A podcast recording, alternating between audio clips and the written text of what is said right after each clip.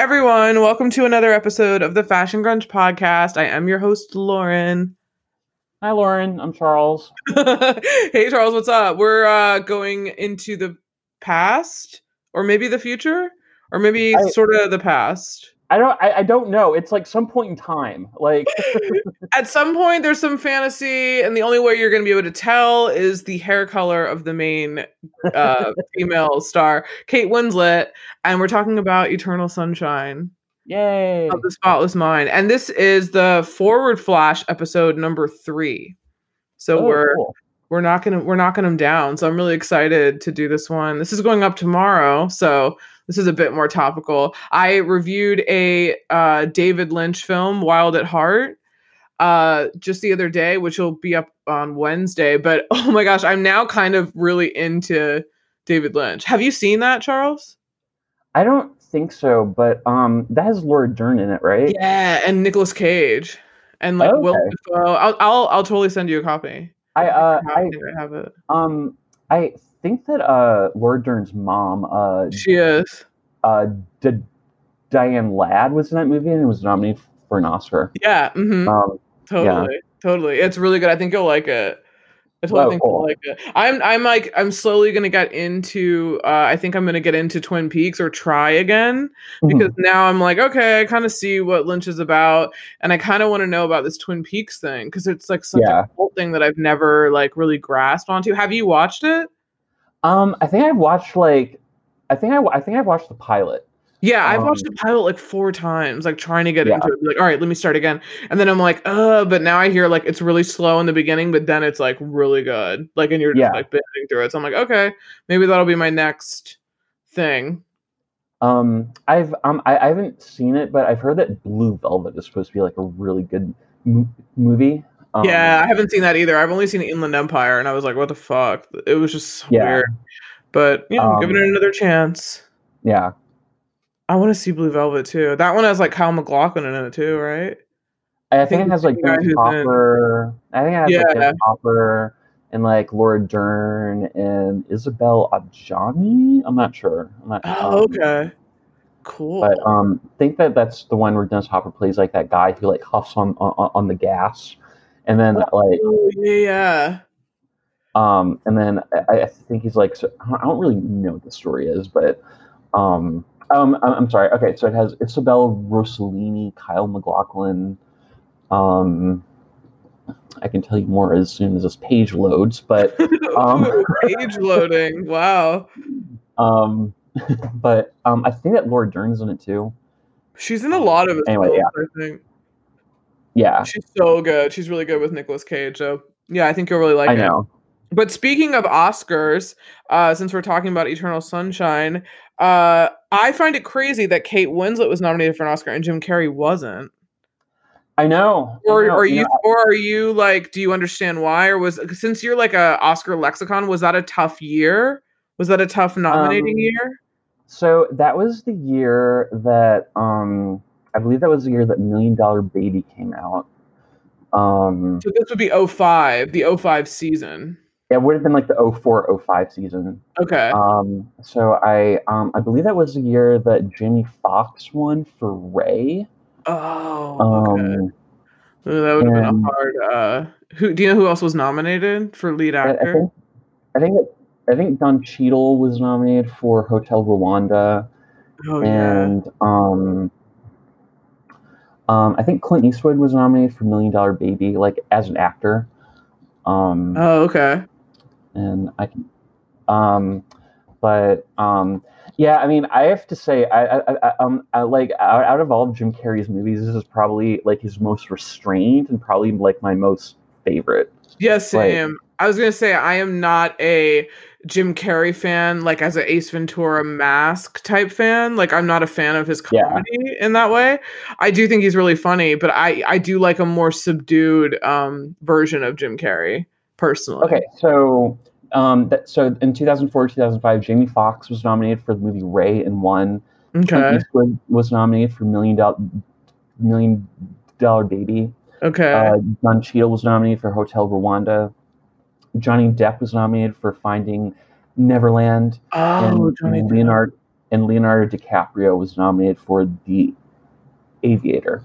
Oh wow! I, another disclaimer: I haven't seen a lot of films in in general. I mean, I haven't. No one has. No one's seen it, fucking everything. But there are a lot of films I haven't seen. Like I haven't seen a lot of Leonardo DiCaprio films like out of the '90s because I just love his early career, and I think I probably mm. just remember being really young and watching uh, a lot of his early films, which are some we're gonna do. Uh, I think we should do this boy's life okay. uh, at some point. Um, I, I mean, just the three of them, just Leo, Ellen Barkin, and De Niro. It's like it's such mm-hmm. an incredible film. I don't know if a lot of people know about it, but it's one of his like first ones. And obviously, Basketball Diaries is another one that he's just incredible in. But I haven't seen The Aviator. I haven't seen uh, J. Edgar. I haven't seen Great Gatsby. Like those ones mm-hmm. that he was in more. I haven't seen Gangs of New York which I know mm-hmm. is Scorsese. I think I've started it, but it's like three hours. It's really yeah. so I haven't finished it. But yeah, um, I want to see the Aviator. Was he really great in that, Leo? Oh yeah, yeah, he, he was oh, good. He was really oh, good. Okay.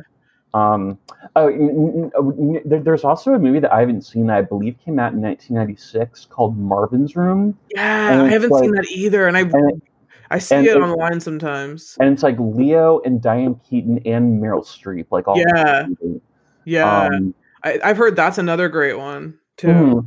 That's another one I haven't seen. Yeah, I haven't seen like everything he's done.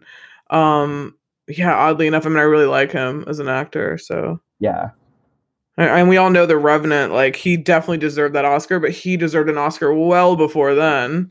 Like I mean, it was just like. I mean, if if if, if it were up to me, I would have just I would have probably given it to him for the for the the Wolf of totally Wall Street. Totally. Um, because I thought he was so good in that. he was incredible in that. Like he was, he's, and I think that's the first time. See, I don't know if I can make this statement because I haven't seen a lot of his work up to that, but I feel like that's the first time he was funny.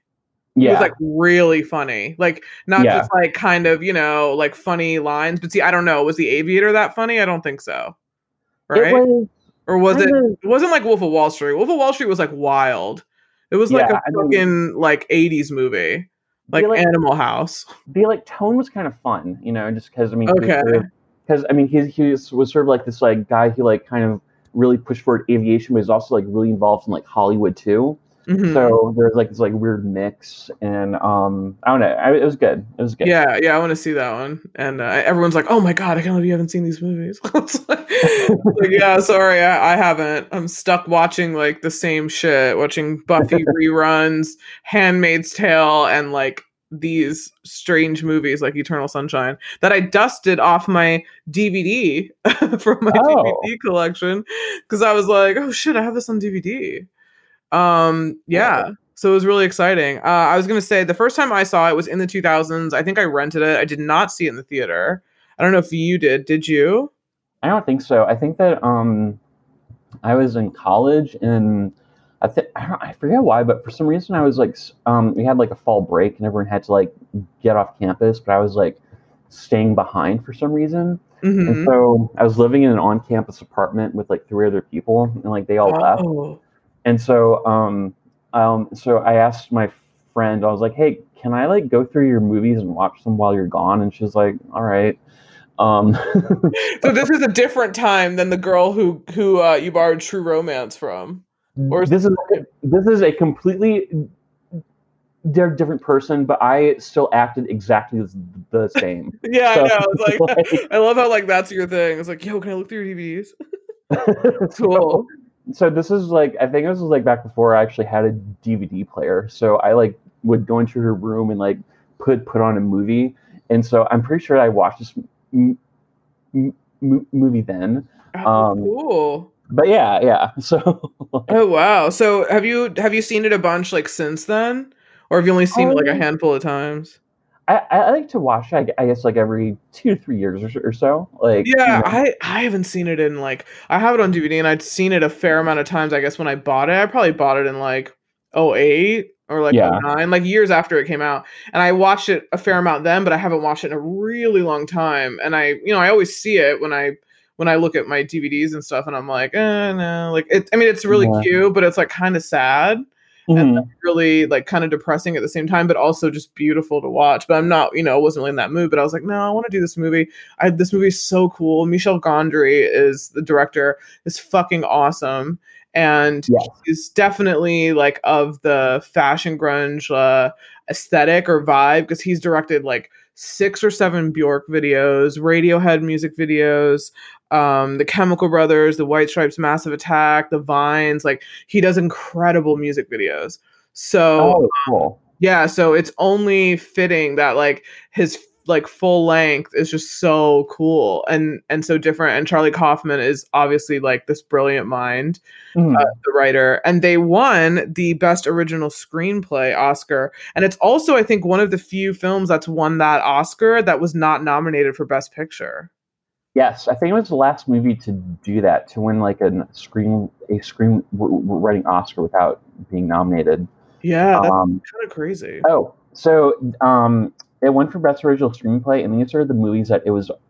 Oh yeah, what was it up against. So it was. Thanks um, for listening to the Fashion Grunge podcast. To hear the rest of this episode, go check out our Patreon. It's patreon.com slash fashion grunge. And we have 90 episodes up there, including complete series recaps of Freaks and Geeks, My So-Called Life, tons of movies, and just a ton more content. So go check it out. As always, rate, like, subscribe. Please give us five stars on Apple Podcasts and Spotify. And thanks. Bye.